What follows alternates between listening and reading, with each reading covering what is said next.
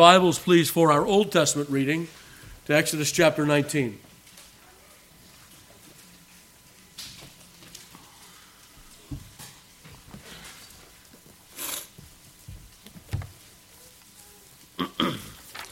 Exodus 19, verse 1. Hear now the inerrant, infallible, and inspired Word of God.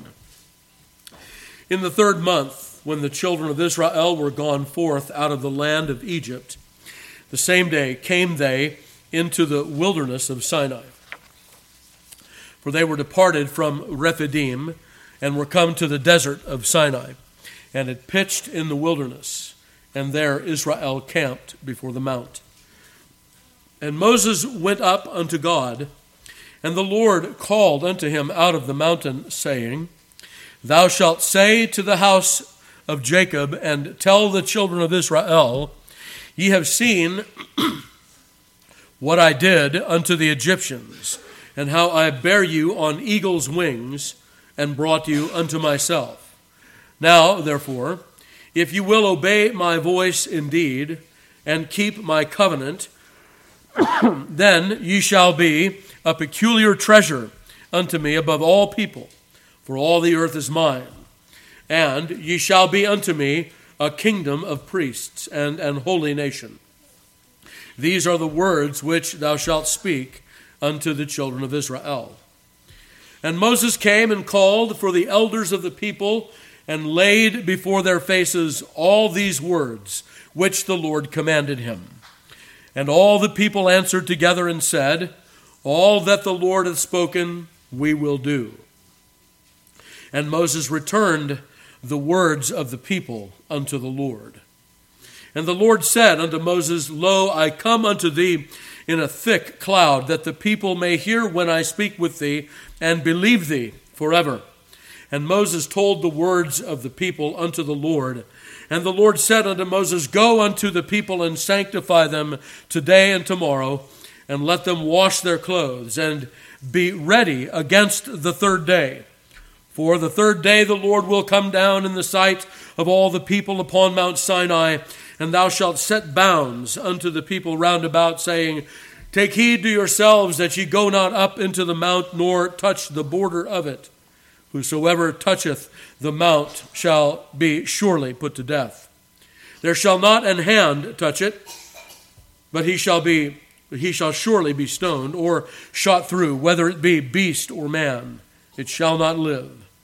When the trumpet soundeth long, they shall come up to the mount. And Moses went down from the mount unto the people, and sanctified the people, and they washed their clothes. And he said unto the people, Be ready against the third day, come not at your wives. And it came to pass on the third day in the morning that there were thunders and lightnings and a thick cloud upon the mount, and the voice of the trumpet exceeding loud, so that all the people that was in the camp trembled. And Moses brought forth the people out of the camp to meet with God, and they stood at the nether part of the mount, and Mount Sinai was altogether on a smoke, because the Lord descended upon it in fire, and the smoke thereof ascended as the smoke of a furnace, and the whole mount quaked greatly. And when the voice of the trumpet sounded long and waxed louder and louder, Moses spake, and God answered him by a voice. And the Lord came down upon Mount Sinai on the top of the mount, and the Lord called Moses up to the top of the mount, and Moses went up. And the Lord said unto Moses, Go down, charge the people, lest they break through unto the Lord to gaze, and many of them perish. And let the priests also which come near to the Lord sanctify themselves, lest the Lord break forth upon them. And Moses said unto the Lord, The people cannot come up to Mount Sinai, for thou chargest us, saying, Set bounds about the mount and sanctify it. And the Lord said unto him, Away, get thee down, and thou shalt come up, thou and Aaron with thee but let not the priests and the people break through to come up to the Lord, lest he break forth upon them. So Moses went down unto the people and spake unto them. May God add his blessing to the reading and hearing of his most holy word. The people then, at this point in their career, after leaving uh, Egypt, must now appear before the Lord in Mount Sinai.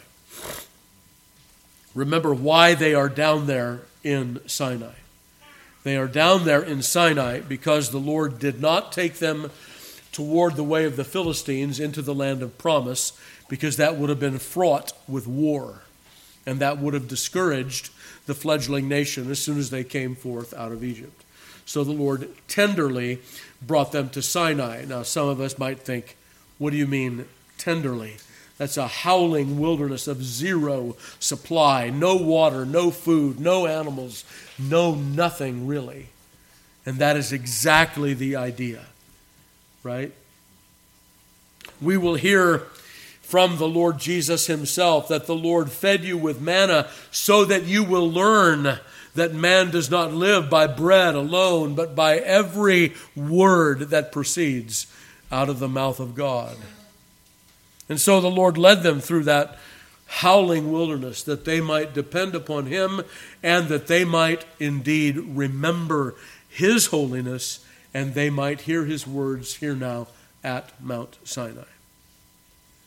If you've ever looked at, uh, say, a, a Bible atlas or maybe pictures of the Holy Land as it appears today, and I don't like that term Holy Land because there's no Holy Land today.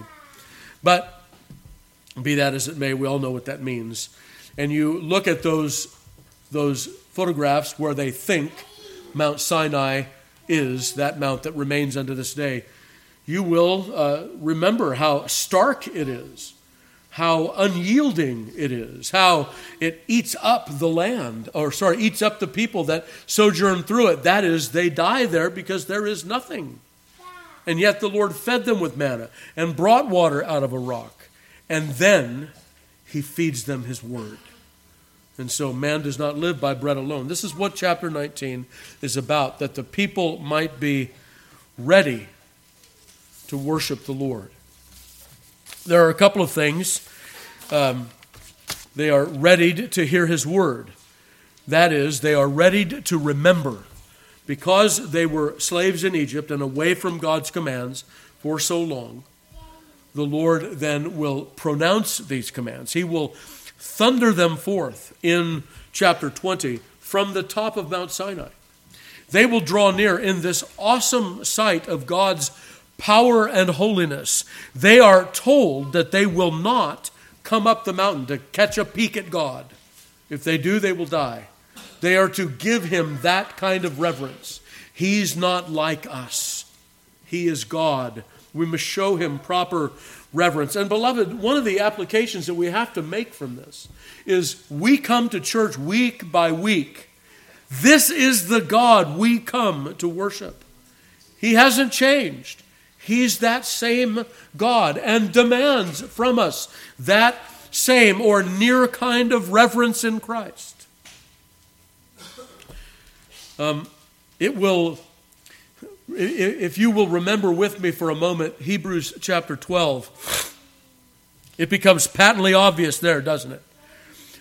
The writer there in Hebrews 12, he says, You have not come to a mountain that can be touched, then that burned with fire, and this voice of words, and the trumpets, and the pronouncements, and all of that.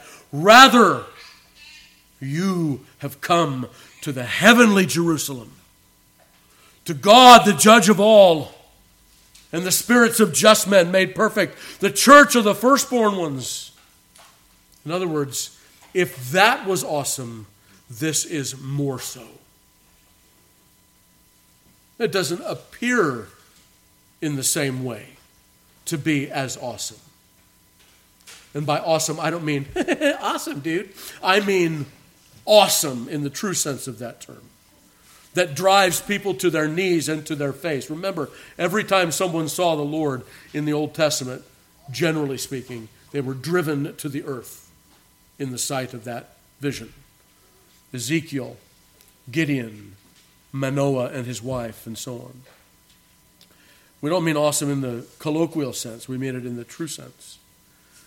And so the Lord displays himself in this way that they might learn to fear him, that they might learn to reverence him, that they might learn to obey him, that they would learn that to commune with God, notice what he said.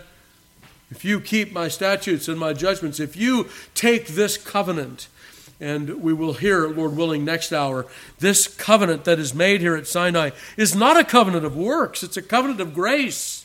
God descends graciously to his people. The first word of the Ten Commandments is, I've redeemed you. Not, I will redeem you if you obey me perfectly. No, it was a complaining and murmuring lot of slaves that God redeemed out of Egypt that were reluctant to go, that murmured at Moses even before they left Egypt. So we, we must ask ourselves the question then do we, as these were required to do, do we prepare ourselves to meet with God? Do we come on the Lord's day preparing ourselves? This is interesting what Moses said. The preparations are deeper than what we might imagine. It's not just a few moments, it's a few days. There were three days that the Lord gave them. I'm coming down on Mount Sinai in three days. Prepare yourselves. Prepare yourselves to worship me. And notice that those preparations included some of their most intimate relations. Come not at your wives, Moses said. Sanctify yourselves. Come apart unto me. Wash yourselves. And so on the third day, then, in the morning, thunders, lightnings, a thick cloud upon the mount, and the voice of the trumpet exceeding loud, so that all the people that was in the camp trembled. Trembled. Moses, even, although we don't read it here, the writer, the inspired writer in Hebrews 12 tells us, Moses said, I exceedingly fear and quake. Mount Sinai was altogether smoking. The Lord descended upon it in fire. Smoke thereof ascended as the mount of a furnace, and the whole mount quaked greatly. Some theologians have said this sounds like Sinai was turned into a volcano for a day. It may have been something like that, it may have been something else, but it was certainly every bit as fearsome as that. And so the Lord calls Moses up to the mountain and he tells Moses to go back down and tell the people not to approach in a profane manner toward the Lord. Gather them at the base of the mountain, and you come up and talk to me. And that is what the people do. And so notice um, that Moses will tell the elders of the people, right? The elders of the people in verse 7 Notice that there was ecclesiastical, churchly leadership even in those days. These same elders will go up with Moses into the mountain in chapter 24. These are those church elders that God had already established. And then in chapter 18, we had those civil leaders of the people that we saw a couple of chapters ago last week. All right, so what is this then? In, in chapter 19, it is preparation to meet with the Lord to hear his word. And this is something that we must remember still applies to us as the people of God. Oh, not in exactly every particular, but in that general sense, we must all prepare to meet with the Lord. With that, then, let's stand and continue praying.